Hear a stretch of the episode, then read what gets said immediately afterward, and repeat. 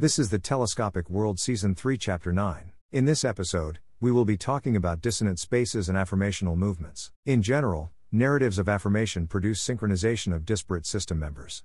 This synchronization of disparate system members enhances cooperation as well as generating synchronicity. Political movements founded upon affirmation are thus generally more successful in forging cooperation necessary for the movement to thrive. But more importantly, it is in the timing of the synchronization and the linking of that synchronization to a state of integration, founded upon the bodily rhythms, that affirmational narratives become most effective. Since we know that the natural inclination, the product of the bodily rhythms, acting pursuant to one's natural impulses, in expression, represents a state of integration, while also generating synchronicity between people, we can see that affirmational narratives are unifying, synchronizing. But since we know that dissonant spaces radiate outward as well, creating a lack of synchronization with the unifying affirmational narratives, we can see that dissonant spaces always generate reactionary movements. These reactionary movements are less effective at unifying people precisely because they are constructed upon rejection of the synchronizing narrative of the bodily rhythms.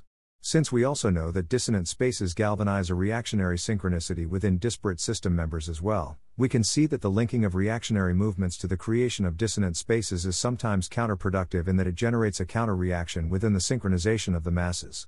Now, all of this being said, it is through sublimation rather than a reactionary response that one achieves freedom from the cycles of expression, the experience channel constructed out of the substitution and displacement of others.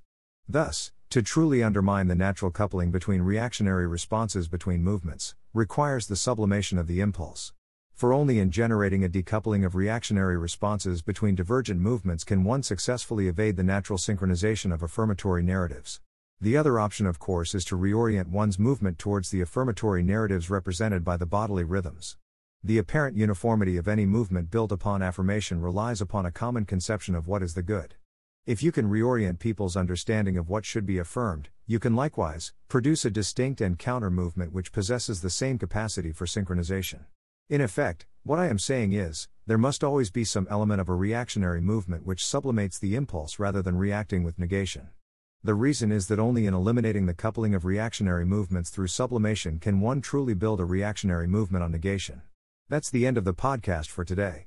If you enjoyed it, please like, comment, and subscribe.